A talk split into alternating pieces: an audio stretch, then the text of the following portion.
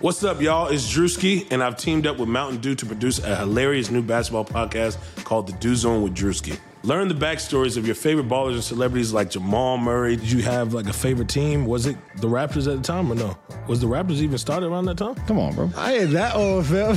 you talking like I'm 50. Taylor Rooks, A'ja Wilson, and many more. You won't want to miss this. Listen to The Dew Zone with Drewski on Apple Podcasts, Spotify, and wherever you listen to podcasts.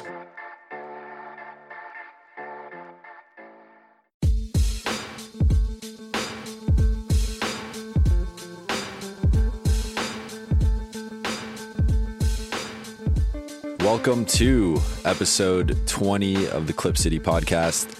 This is a draft reaction. I am Jovan Buha, your Clippers beat writer for The Athletic. I'm here with Tomer, my guy. How you doing, man?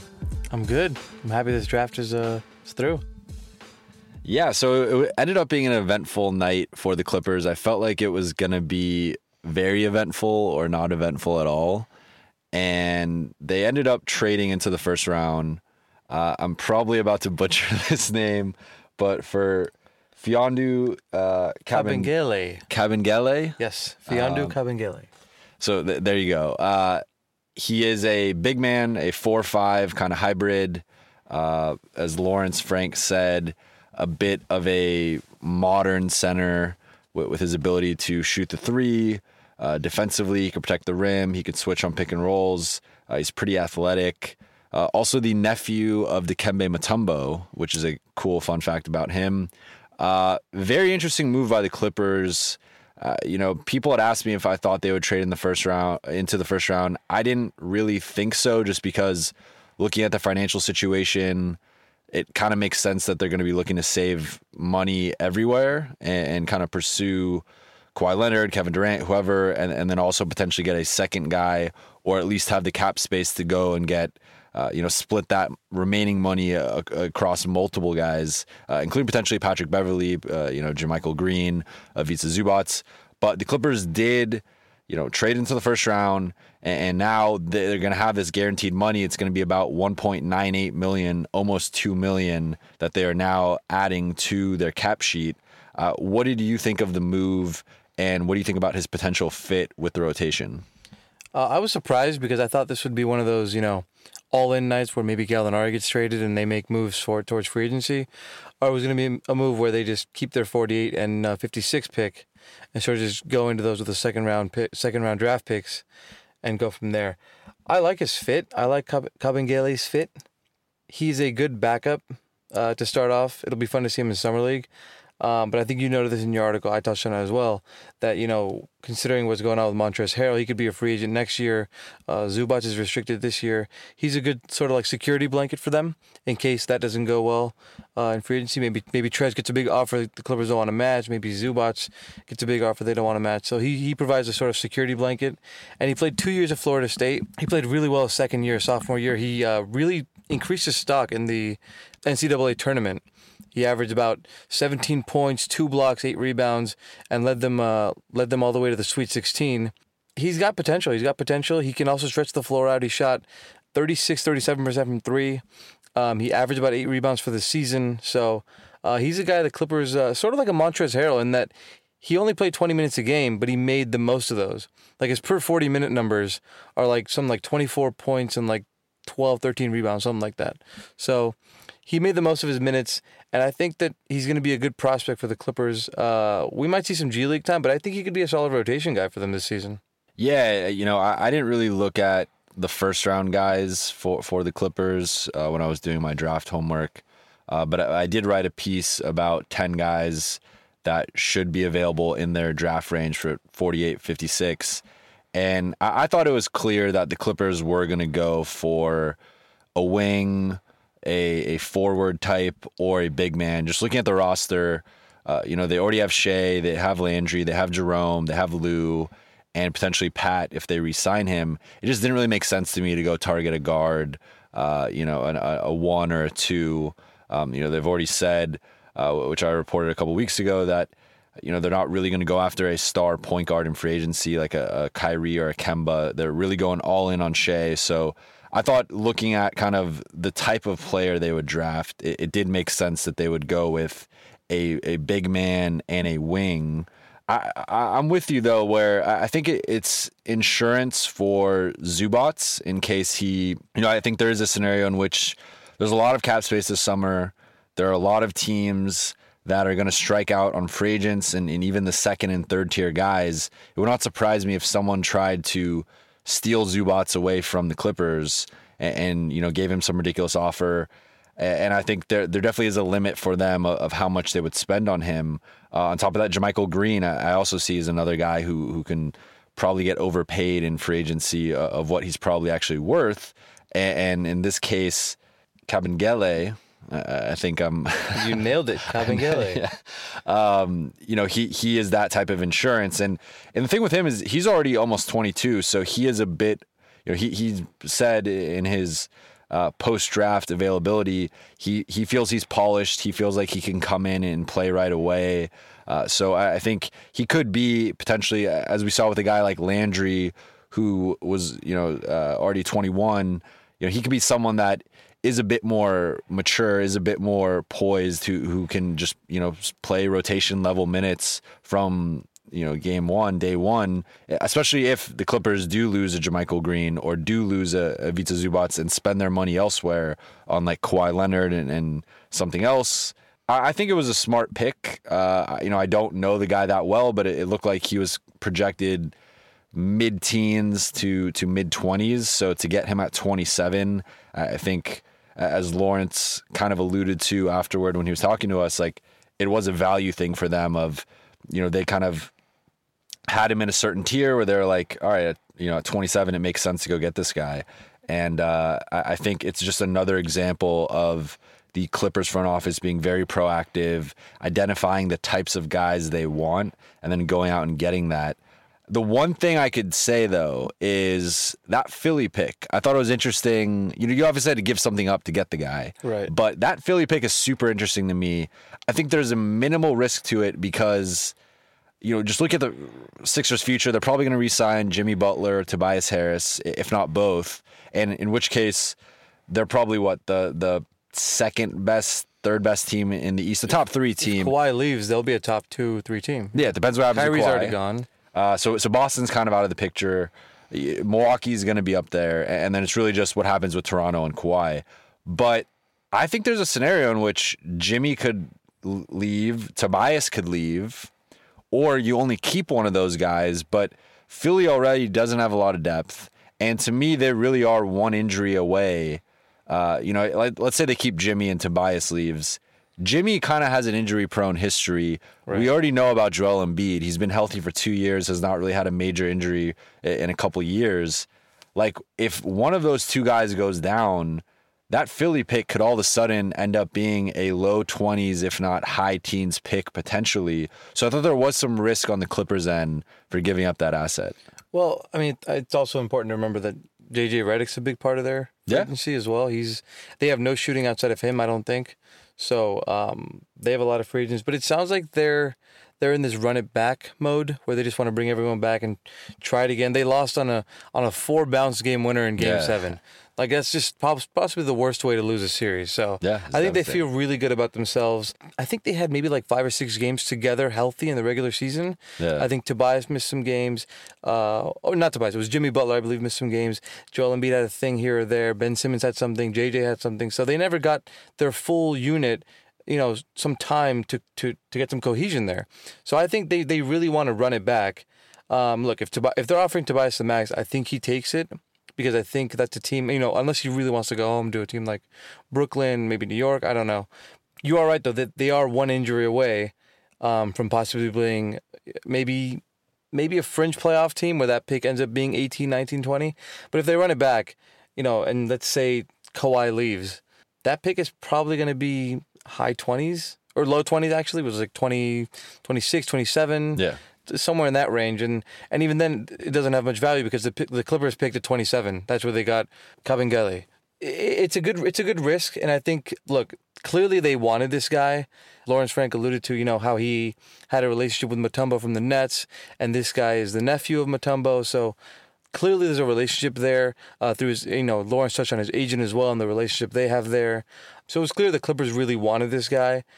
As we've seen with this front office, they they're making a lot of really smart decisions. So if they see something in this guy, clearly giving the pick in their eyes, giving up the Sixers pick was worth it.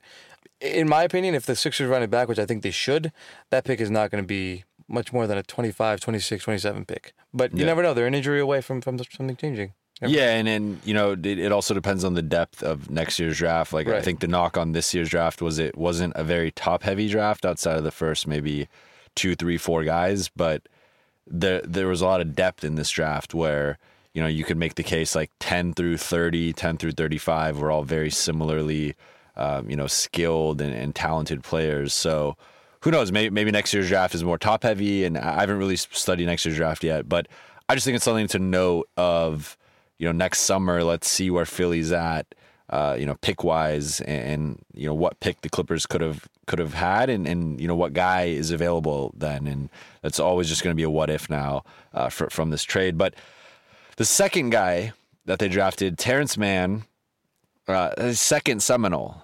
You know, now they're the for, the Florida State Clippers. Yeah. Uh, and, and Lawrence Frank actually mentioned to us that he he thinks that there's something to having two guys as teammates. This is now the third time the Clippers have done it, uh, where they had Angel Delgado and Desi Rodriguez on the G League team, the Agua Caliente Clippers, last season. And then a long time, I want to say it was 2013, 2012, they drafted uh, Trey Thompkins and Travis Leslie, both from Georgia, in the second round.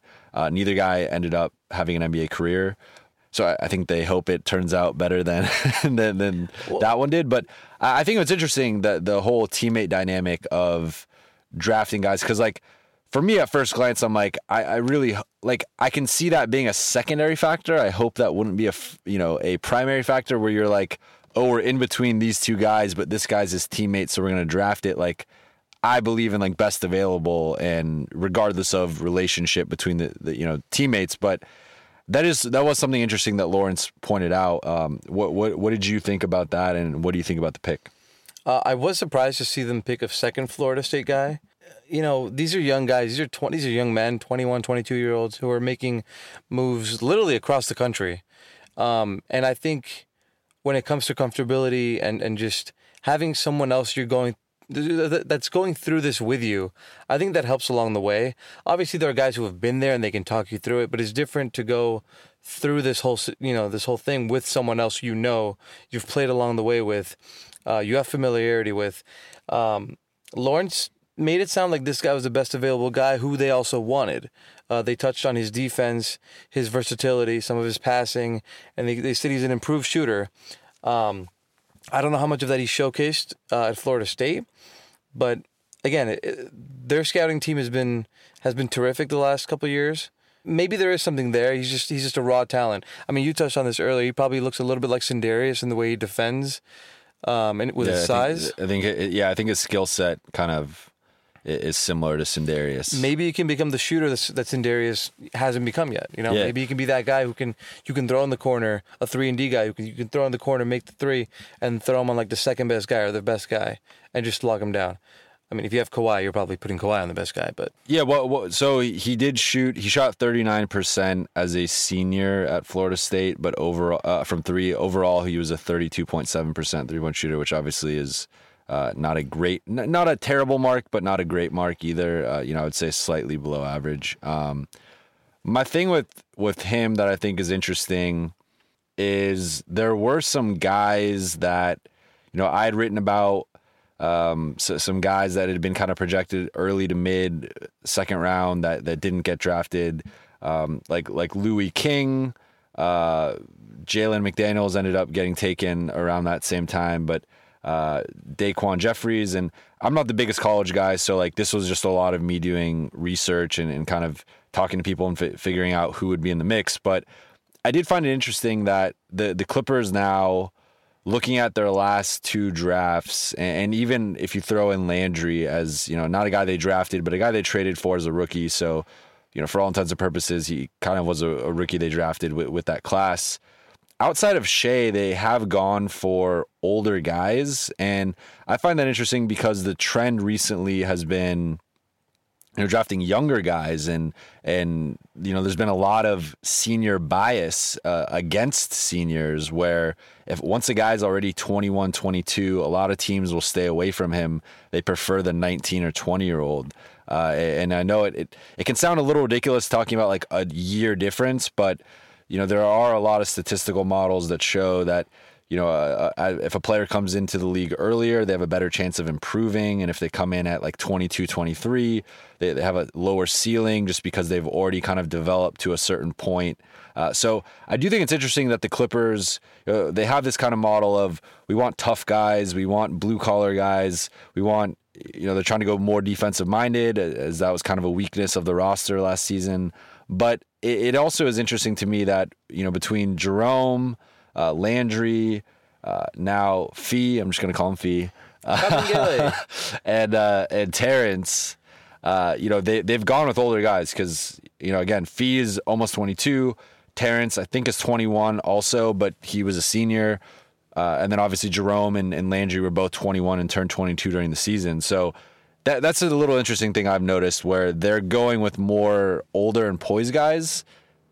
Yeah, I just think this team is looking for a lot of like you know experienced guys in the sense that they don't want these 19 year olds coming out and and I think they do have they do want to develop these guys, but they also want guys who are high character, who have you know who are about what they want, and maybe the 19 year olds, 19, 20 year olds aren't what they're looking for. Um, maybe guys like Jerome and Landry who have shown you know playing through uh, you know all sorts of adversity and, and going through things. Maybe those are the guys you're looking for. Um, Jerome has gone through a, a tough year. Yeah. Um, so he's in for a big one. We'll see if he can really capitalize on that. But Landry, Landry really showcased what he what he, what he can do. He can be one of the, I mean, down the line, maybe one of the best shooters in the game. He finished, I believe, it was fourth or fifth in the all-time rookie three-point um, leaderboard. Yeah. No. No. No. So, and, I, and that's the, like I'm not I'm not saying I'm not criticizing. Like, to be clear, I'm not criticizing. I just think it's an interesting kind Yeah, of good point, counter yeah. trend that everyone seems to be going younger, and you just see like uh, I don't I don't know the exact breakdown, but I think like last year. Uh, broke the draft record of how many freshmen were taken in the first round. Right. This year is probably similar. Well, Shea was Shea was 19 or 18. When So yeah, Shea. Shea, Shea's the one still where like you know he and he could have even gone higher. You know, there was talks of him potentially going to Cleveland at like number eight. Yeah. Uh, you know, it was kind of him versus Sexton. So you know, Shea to me, I think was kind of a no-brainer of like this guy just is special and clearly like he's you know the point guard of the future. Uh, but and look, Landry was a great you know that was ended up being a great trade for the Clippers. He's now their shooting guard for the foreseeable future, and I think that makes a lot of sense. But you know, Jerome, like you said, kind of had a rocky up and down year, especially in comparison with Shea and Landry. And we'll see what happens with, with these two players and kind of how how NBA ready they actually are. Because that's that's always the thing. You know, I, I think when when teams draft older guys is like if you're drafting a more like ready now like guy who can help you, he better be ready now and, and can help you now. Otherwise, you're kind of like like if you're not to play the guy or like you know he's just not ready to play then why not take the 19 20 year old because that, then you're giving yourself a, a bigger window versus like because once a guy's already 24 25 26 players usually are who they are like it's rare right. it's rare we see a star like maybe an Oladipo is kind of someone who uh, was like a later breakout guy but for the most part once you're like 24 25 like you kind of are what you are in the league. You could still get better but it's rare to see a guy be like a a bench player or like barely playing at 25 and then all of a sudden pop at like 26 27 so uh, and not not that we're holding these guys to that level but i just think there is some pressure. I think when you draft older guys there's some pressure of like they kind of got to be ready now. I'd be curious to know where this uh, scouting team and, and sort of front office how they view drafting older guys because they've they seem to just focus on mainly getting guys who will fit their mold and their identity. Jerome is a bit of a I think we could say Jerome was a bit of a reach at 13. Um, I think people projected him more like 19, 20. They feel like he fits the mold very well, regardless of his age. So, um, and he, he could he could still pan out. He's only 22. He's going to be 23 this year, so he could still pan out. But I'd be curious to see if they if they actually look at the age as much as they focus on. Maybe they focus more on the the fit, the mold, like like Lawrence was talking about, the grit, the toughness, the hard playing attitude, and all that. Um, maybe the age isn't as big of a factor for this team as it is for maybe other teams where going more for youth and, and player development. So, an interesting uh, consequence of trading into the first round, getting that 1.98 million guarantee, is the potential ramifications on the salary cap. And for me, what what this might signal, and I don't want to, you know, I don't want to jump the gun. I don't want to speculate too much, but I do wonder if this might mean the Clippers aren't as confident that they're getting someone or getting a couple guys because if they're getting a couple guys, like for example, if they if they were getting KD and Kawhi, that's going to end up being over 68, I think, you know, close to 69 million in cap space. And to clear that level of cap space, you're going to have to trade Daniel Gallinari. Uh, but even then, I mean, I, have to look at it now, but like you, you're still very close. Uh, here, you just pulled it up. Yeah, they have 49 million in, in cap space with Gallo. Uh, I mean, 49 million committed with Gallo. I think that's including Sin and Ty as guaranteed. I believe if you so. take that out, that's like closer to 46. So 46 million. That's about that's about 63 million in cap space. Now, what that's not factoring in is the uh, the roster cap holds. So every every for every player you are under 13, uh, you know, players or 13 roster spots, there's a nine hundred thousand dollar charge. So for the Clippers, even if you dumped Gallo, so you got uh, one, two, three, you got five guys on the roster. So there would be eight times nine hundred thousand, which I'm not. Uh, Seven point two million. so yeah, so, so so yeah, so without Gallo, it'd be about twenty three point something million. So add that seven, so they're at about thirty. So they would have, in, in that case, uh, what seventy nine million. Uh, What's the cap? 109, 109 is the projection. It could be higher, it could be lower. We'll know by the end of the month. But About seventy. yeah, so about about seventy. Well, they're at thirty. Yeah, se- seventy nine. I'm.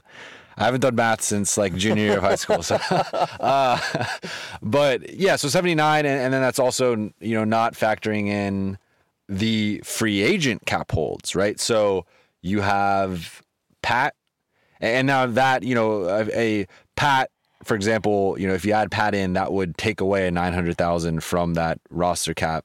But but anyway, we're, we're getting too into the minutia right now. But point being, like two million dollars is actually kind of important to the Clippers, and I think what this signals is, to me, either one they don't think they're getting two max guys, uh, or at least not the KD Kawhi or KD someone else, like because KD's max is higher uh, by about almost seven million compared to Kawhi, Jimmy, Kyrie. You know, uh, just based on experience level.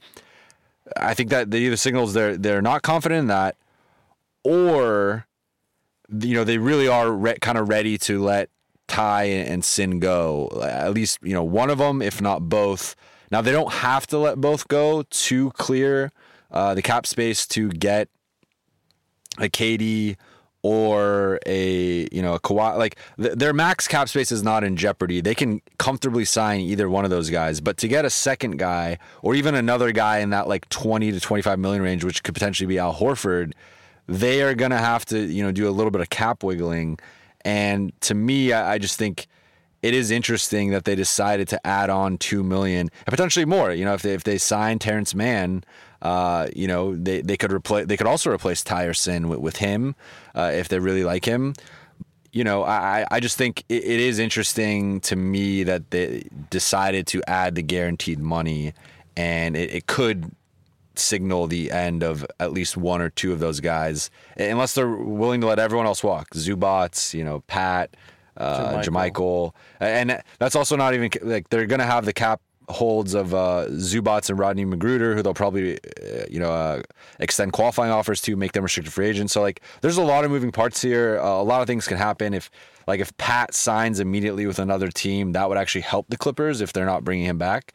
Uh, so a lot of different things can happen. Uh, there's a lot of what ifs, a lot of if this happens then that. But to me, it, it is interesting that they decided to add a financial burden to their cap sheet that they did not necessarily have to have if they just took two second round guys. Well, here's the thing that the two max slots includes keeping Gallinari, correct? No, no, you got to trade Gallo. Okay.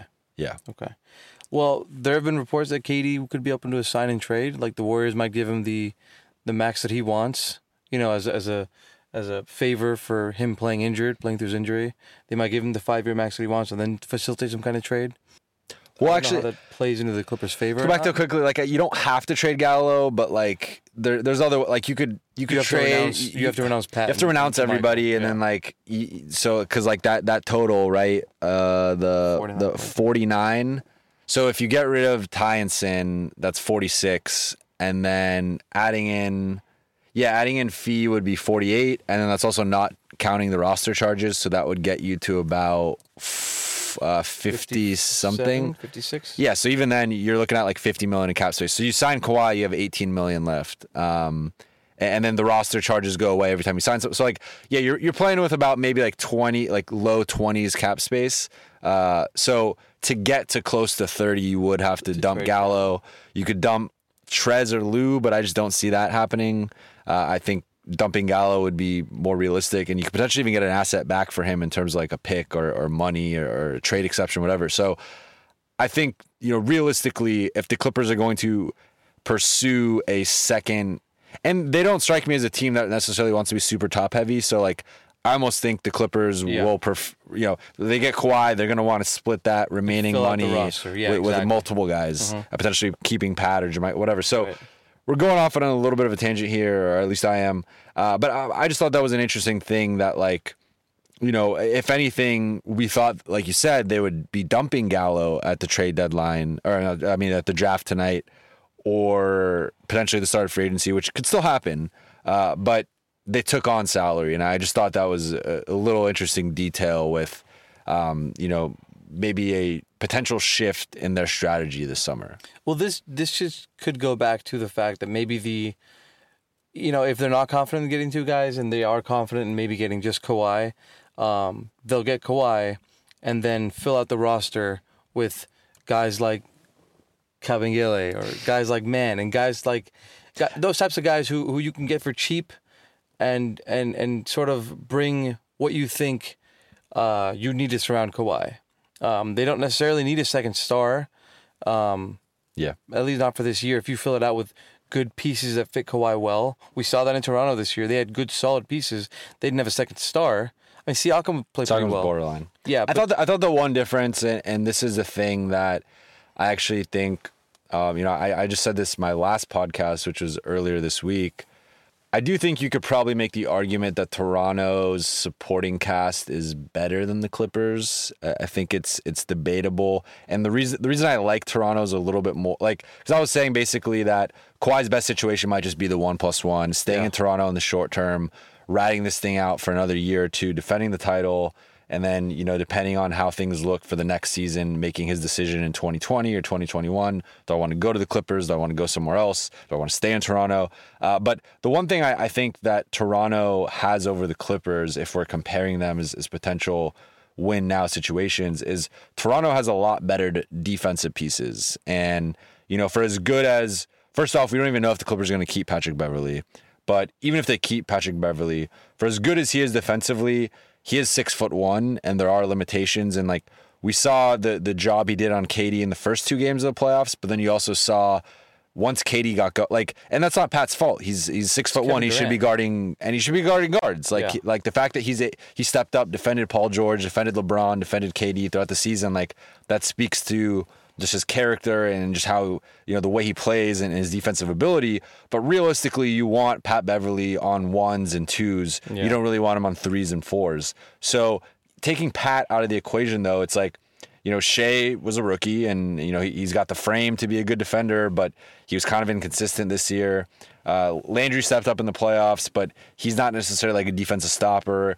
Then you got like you know Zubac, who statistically was really good, but um, you know I, I think the, the the coaching staff had some issues with some of the stuff he did defensively, and like Gallo was an underrated defender, but like but then you look at the flip side of like Toronto, it's like Siakam is a six ten, like six nine, six ten mobile, athletic freak. Like Marcus is a reigning defensive player of the year and really hasn't dropped off that much defensively because he, he's still pretty mobile compared to how mobile he used to be. Uh, Kyle Lowry's a bulldog defensively, similar to like a Pat.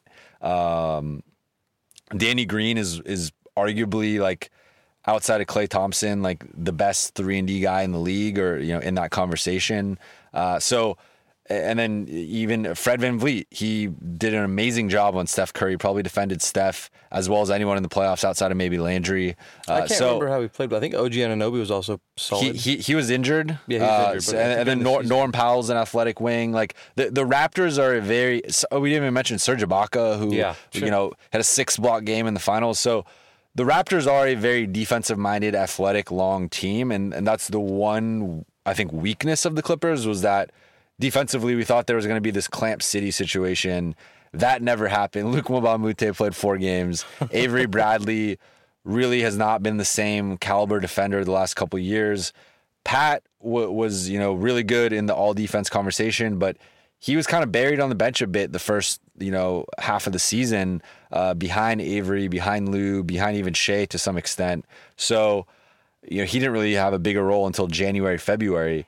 Uh, so I guess you know we're now we're kind of going into a separate conversation, but I do think for the Clippers, um, it is you know it is going to be interesting how what happens with Kawhi and and if you know if it's you know just Kawhi or if it you know if KD gets in the mix or kind of what that secondary pieces are around those guys. But I do think that if you're the Clippers, kind of I mean, I think they did it with these two guys. Like you got to be looking tough, athletic, defensive minded pieces. Ideally, guys who could shoot, but you can't have everything with a player. Uh, but I think for the Clippers, like the focus this season is gonna, you know, this summer is gonna be adding def- defenders, long, athletic guys who could switch, play multiple positions because that's the modern NBA. That's the way you make the conference finals, the finals, a- and that's really how you slow down the best offenses. Well, look, with regards to the Raptors um, unit, I think they're probably a better fit for Kawhi in terms of um, winning now. Um, but as Lauren said, there's just you have to control what you can control, and um, you know a lot of times he said, and I quote, a lot of times whether it's a draft or free agency, everyone makes decisions that's personal to them. Everyone has their own why, and so we're just gonna see what what Kawhi's why is. You know why Why stay in Toronto? yeah. Why will Kawhi stay in Toronto, or why will Kawhi come to LA? Everyone has their own you know personal reason. So you know maybe Tor- you know Toronto's bench probably is better suited for Kawhi, but maybe he just really wants to go home. Um, maybe Kawhi sees that, you know, the Raptors have, I think, one guy signed past next year. Everyone else is a free agent. Lowry, Ibaka, Gasol. Maybe he goes, you know what? Let's just try running it one more time, running it back one more time. Um, the Warriors are going to be incredibly depleted. We've already beaten everyone in the East. Maybe we try to run it back, win another title, and after that, he can decide, okay, now I want to go wherever I want to go. Maybe I'm more, maybe he's more comfortable with it then. Um, I, I from what I remember, I can't recall a, a player, an MVP type player, winning a championship and leaving the team he just That's won never with. happened. It's never happened. Kyrie left the year after they lost. Everyone's after you know Le- LeBron Yeah. three times, well twice after they lost, uh, Shaq twice after they lost, KD. Well, K- KD hasn't left yet, but if he leaves, it's going to be after they lost. Yeah, so we ju- we just never seen that. So um, it just depends on what, what Kawhi decides, and um, I do agree with you that they're going to need a lot of uh, a lot of lengthy wings. Um, you never know if if Kawhi decides to come to LA. Um, could the Clippers maybe look at Danny Green? Because Danny I- Green I like Danny agent. Green a lot. He could be affordable. He could be a guy that Kawhi really. I think Kawhi's played most of his his entire career actually with Danny Green. yeah. Um, so maybe that's a guy that they they want to look at if they get Kawhi, and um, obviously they wouldn't get a second star in that situation, but they'd be filling out the rest of their roster with, you know, a five million guy here, a seven million guy here, a ten million guy like Danny Green. I think that's what he's making this year. Um, I mean, I, th- I think if I think if you just somehow kept, and I think it would be tough financially to make it work. But if you kept, if you signed Kawhi, you kept Pat, JaMychal, and Zu, and you added Danny Green, I, I you know, and again, it would just depend on. I think Pat and JaMychal would probably have to take a little bit less money than they could get, and it, it I, I you know, I think Pat, Pat's made it clear he's going to enjoy free agency. He's already entertaining the Bulls, the Mavericks, the Lakers. Like, uh, I think he he's going to have a lot of interest, and someone so, like someone's probably going to end up paying Pat like fifteen million a year, something ridiculous. Where you're just like, how is he getting that much? But I do think it's important to add that in his exit interview, though, um, you know, I asked him what he what he values the most, and he said winning. Winning is why I play. Winning is why I play basketball. So although he will secure the back from some team, I think situationally he's going to look at that as well. That he is he's not going to want to go to a team like the Bulls who are going to win 25, 26 games. He's not going to want to go to a team like the Suns. They're going to win 25, 26 games. Um, so I, I think it'll be a mix of both. He deserves to be paid, and I think he should go for wherever he- the wherever the money is. Um, but if he has to take a, a little bit of a pay cut to stay with the Clippers, a team that maybe has Kawhi at that time, and can compete for a championship in a wide open West, um, I wouldn't be surprised if that's something he just he considers. so for JaMychal, JaMychal as well. I mean, in his in his uh, not exit interview, but uh, on Instagram after the season, he said looking forward to running it back with these guys next year. Um, you know, everyone knows what the Clippers' financial situation is and who they're looking at. yeah, So clearly, these guys built some kind of bond. Um, now everything could change in a couple weeks. We don't know, um, but I think their heart is here, at least for now. I, I'm I'm kind of worried about Pat to be honest. Like I, I think you know because think about what what he said to you and think about when that was. That was end of April. A lot has changed. You know he's he's been playing into the free agency thing on Twitter, on on, on enjoying it. Instagram. He's enjoying it. Uh, on you know he just told TMZ a couple days ago, I'm trying to get as much like whoever's gonna pay me the most is where I'm gonna go. Obviously it's TMZ. You don't like he's probably just having fun with them, but Right. I do think there's an element to. Um, you know, I've, I've wrote about this uh, a couple times during the season. Like, Pat's only made 25 million during his career, and you know, I say only, but like for a guy who's in his early 30s, of the stature of Pat Beverley, 25 million really is not that much.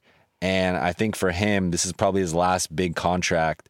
If you can, if you offer him like a three-year, forty-five million dollar deal, He's taking I think there's no way he doesn't take that. Yeah. E- even 336 is probably going to be enough to get him.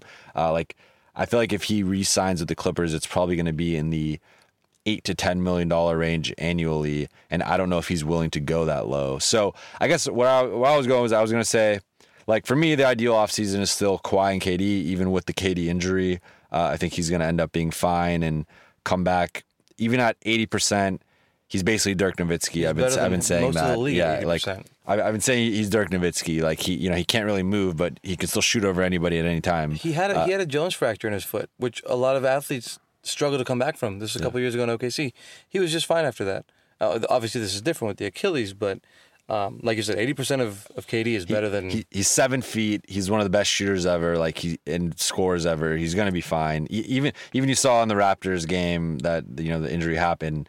He could barely. I he did not clearly move that well, but he still had 11 points, and they were much better with him on the floor. So Yeah. even if at worst he's like Ryan Anderson, he's gonna be an amazing Ryan Anderson. Uh, now I think that's the best case scenario. But second best to me would be like Kawhi, keep Pat, Zu, and JaMychal, and then add like a Danny Green or like someone of that like three and D mold, just another guy in, into the mix, and then you're looking at like, you know, probably Zu, Gat. Well, Gallo maybe is moved, but maybe is kept. It, you know, it kind of depends how much they want to keep the other guys, and how much they want to pay him. Like if they traded Gallo, they could pay the other guys more. But like let's just say like Zu, Gallo, Kawhi. Landry or Danny Green starting, and Shai, and then off the bench, uh, Trez, JaMychal, Danny Green or or Landry at the backup three, and then Lou and Pat, and, and there's your ten man rotation. I think that's probably the best ten man rotation in the league in that, terms. sec- that second unit could start for a lot of teams. Yeah, like that that you know, so that to me is the ideal off season. I I'm at I fully expect one of Pat or JaMychal to leave at this point. I just don't think financially the Clippers are going to have enough to pay both. Uh, I, I've- I've always been thinking it's been JaMychal and that the Clippers were going to prior. I think they're going to prioritize Pat. I just think at this point it's getting ridiculous. Where like if it gets to 15 million, even like 12, 13, I don't know if they're going to pay him that much. I, I don't- feel like 10, 11 is kind of like that limit for them. I don't know what team is going to go to 15. I mean, they might, But Like, I could see, seems like, like Sa- a lot for a 30, 31 year old who's had an injury prone history. I could see like like Sacramento or some just like like there there are teams that will like just throw money. Like there's going to be a lot of money this summer, and, and may, now maybe they don't give them the three years. Maybe it's like a two years thirty million, A lot of money, yeah. uh, two years twenty eight million, whatever. That but a deal, one year, 15. yeah, like so, something like that. Like I I I just think you know uh, Phoenix. eh, I know they just they just got a point guard, but uh, or no, they got. So Phoenix did not. Phoenix did not get a point guard. Uh, I was incorrect, and you know Phoenix has been in the market for a point guard now. It seems like they have their sights set on D'Angelo Russell, but if they strike out, I could see Pat. Uh, I could see Pat in Chicago.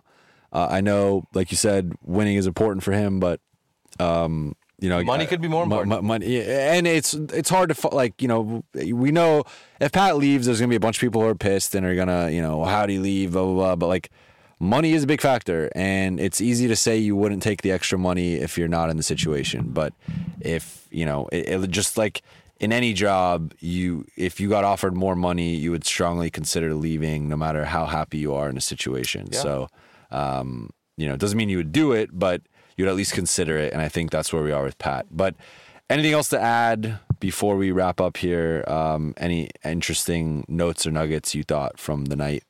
Uh, I just think, um, not necessarily draft related, but Gallo's coming off his healthiest year, possibly his career, and I feel like, you know, even though it wasn't on draft night, the Clippers will want to maximize his value now, and trade him as an expiring to some team that's really eh, maybe feel like they can they can contend. Maybe they they want to eat a lot of eat some salary. I don't, I'm not sure, but the Clippers I feel like need to maximize Gallo's value now before he possibly suffers an injury. He's playing for the Italian national team. Yeah. Two summers ago, he broke his hand punching someone in the face, and then that just sparked a bunch of injuries: the glute injury, the other hand injury. Yeah, I know. So it's just like, and it's not a knock on him. It's just, it's just how he is. It's how his body is. So I feel like the Clippers need to maximize this, the great Gallo year that he had, and then from there you can possibly, uh, like you touched on, keep JaMychal, keep Pat, maybe add a Danny Green, if you're able to add a Kawhi Leonard. I, I just I'm just excited to see the guys they, they drafted in summer league to see what they can what they can bring. Um, excited to speak to these guys and see where their minds are with the team, with the players, the guys they'll be playing with. Yeah, other than that, I'm looking forward to a very eventful free agency. Been an eventful draft day. We've had 17 trades, 10 during the draft alone. Yeah, I, I think the next couple weeks should be fun. But I think the Clippers should should definitely look to maximize Gallo's value now, trade him, and then try and get Kawhi, a guy like Danny Green, re-sign Pat, and re-sign uh, Zu and JaMychal. Uh, are you on the Clippers payroll? Have Have you heard about this rumor? I am not in the Clippers payroll Have you heard this rumor? yet. No, I'm just kidding.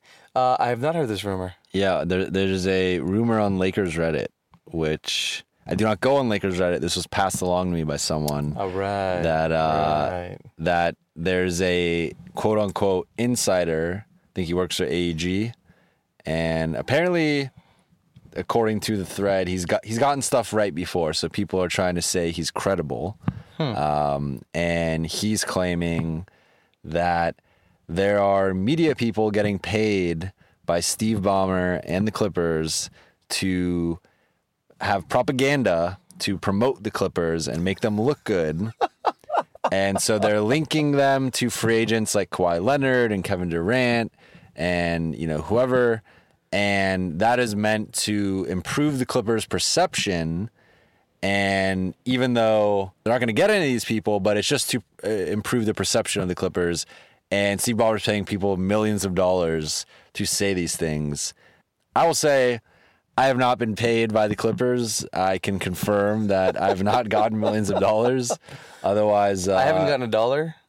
I've gotten a bobblehead, but that was that was, that was cool. But I will say, if if, if you're listening, Steve Ballmer, my my uh, my corruption is open. I I'm willing to take millions of dollars to say positive things. I'm willing to take less than millions of dollars to say positive things. Uh, but with that said, uh, the most interesting thing for me, and it's been the most interesting thing for the last two months, is are the Clippers getting Kawhi? Like that, you know, I'm with you. I think they got. I think they got to trade Gallo. Uh, I, I I've been saying, you know, I, I'd been saying more recently, like I think they got to trade Gallo, even if they don't get a max guy, even if they don't get a second max. You know, Maximize his value. wh- Whether you're just getting Kawhi and, and and you know keeping guys or signing guys, or you're not even getting Kawhi and you're just like we're running it back to some extent and um, you know just keeping Pat, keeping JaMychal, whatever. Like I think, like you said, this is Gallo's all-time high trade value. He just came off his healthiest season in like six years. Career highs in Uh, points. I think you know, uh, three point shooting. Bo- borderline all star, yeah. borderline All NBA guy. Terrific year. Uh, you know, and, and I really think you know healthy Gallo is a top 35 player in the NBA, which is a really really good player. Um, and I, I think you know you just because his health is always a concern, you just don't know. And I think if you're the Clippers you, you got to sell high. And I think they're going to. And I think it never really, it, it didn't make that much sense to trade him today unless they were going to get a pick back or something, um, you know, or be really aggressive with, with a team looking to trade into space like you saw today. Uh, the, the Pacers traded for TJ Warren, S- something like that. Like they could have traded Gallo into that cap space that the Pacers are going to have. But, you know, they got to do that. But then, you know, really at the end of the day, look, like, we all care is, is Kawhi coming? You know, what's what's going to happen? How is this team going to look if they get him? You know, is it going to attract other guys? Does that make them more likely to get a second guy? Like, th- there's a lot of moving pieces, a lot of dominoes to the Kawhi domino. He's kind of in charge of free agency right now because he, he can dictate things one way or the other. Uh, so I'm very interested to see that. We will know more in the coming days. It's going to be what today's now the 21st. So Yeah. we got a we got nine days. It's going to be a very interesting uh, week and a half, and you know stuff's going to leak. You know reports are going to come out. People are going to change their minds on certain things. Already, Kyrie, you know, supposedly is is less likely to go to Brooklyn unless he could bring KD with him. So. You know that wouldn't surprise me if that shifts to the Lakers, where now it's like, all right, Kyrie. You know, Lakers are the front runners for Kyrie or something like that. So, The eye emojis are out of control right now. yeah, that, Out of control. uh, you you know you, you can't step away from your phone already. My phone's on airplane mode right now, and it's probably like three trades have happened. So, uh, thank you guys for listening. As always, uh, Tomera, where can they find you on social media? Uh, you can follow me at Tomer Azarly. That's T O M E R A Z A R L Y on Twitter and Instagram. Um, follow some of my work at Clutch Points, but follow it after you follow Jovan's work on The Athletic. He does great work. Thank I can you. vouch for that. I can vouch Thank for that. He does great work. Um, yeah. Thanks for having me, man. I appreciate it. Yeah. So follow me on Twitter and Instagram at Jovan Buha. That is at J O V A N B U H A. If you have not subscribed to The Athletic yet, please do so. We have we currently have a sale going on. Uh, we we had an NBA draft sale for forty percent. Posted on my Instagram story, but you can find that on the Athletics uh, Twitter account. I also retweeted it, uh, so you can just check that out on Twitter. Uh, you can subscribe for a week for free. If you like it, you can continue to subscribe. If you don't like it, you can unsubscribe, but I highly recommend against that. And of course, most importantly, subscribe to this podcast wherever you're listening to it right now. It's Apple Podcasts, Spotify, Stitcher, wherever you get your podcasts. Uh, you could type in Clip City, Blue Wire, or if you're listening to it, you probably are on that page or platform right now. Uh, so please subscribe, rate, and review. I actually just went through and, read the last batch of reviews. I really appreciate it. Uh, you know, pretty much all positive. One person said my voice is too deep and they can't understand me, but they gave me a five star rating, so I appreciate that. Thank you. I don't know, but I appreciate it. I think I've only got I've gotten like 50 reviews or 51 reviews, and all of them have been five star, except one person gave me a four star. So thank you. I really appreciate it. It, it means a lot. And as always, reach out to me, Twitter, Instagram, if you have a question, and I'm happy to answer it.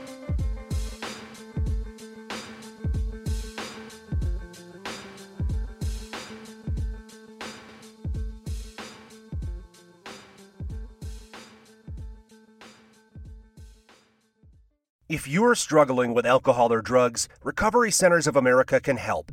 RCA's local inpatient and outpatient programs are founded on science and delivered with heart from an expert caring team who will inspire and guide you every step of the way. Go to rcahelp.com slash podcast for more information on how to get treatment. At RCA, you'll be in a community that builds connections and fosters support from peers and RCA's team of medical professionals.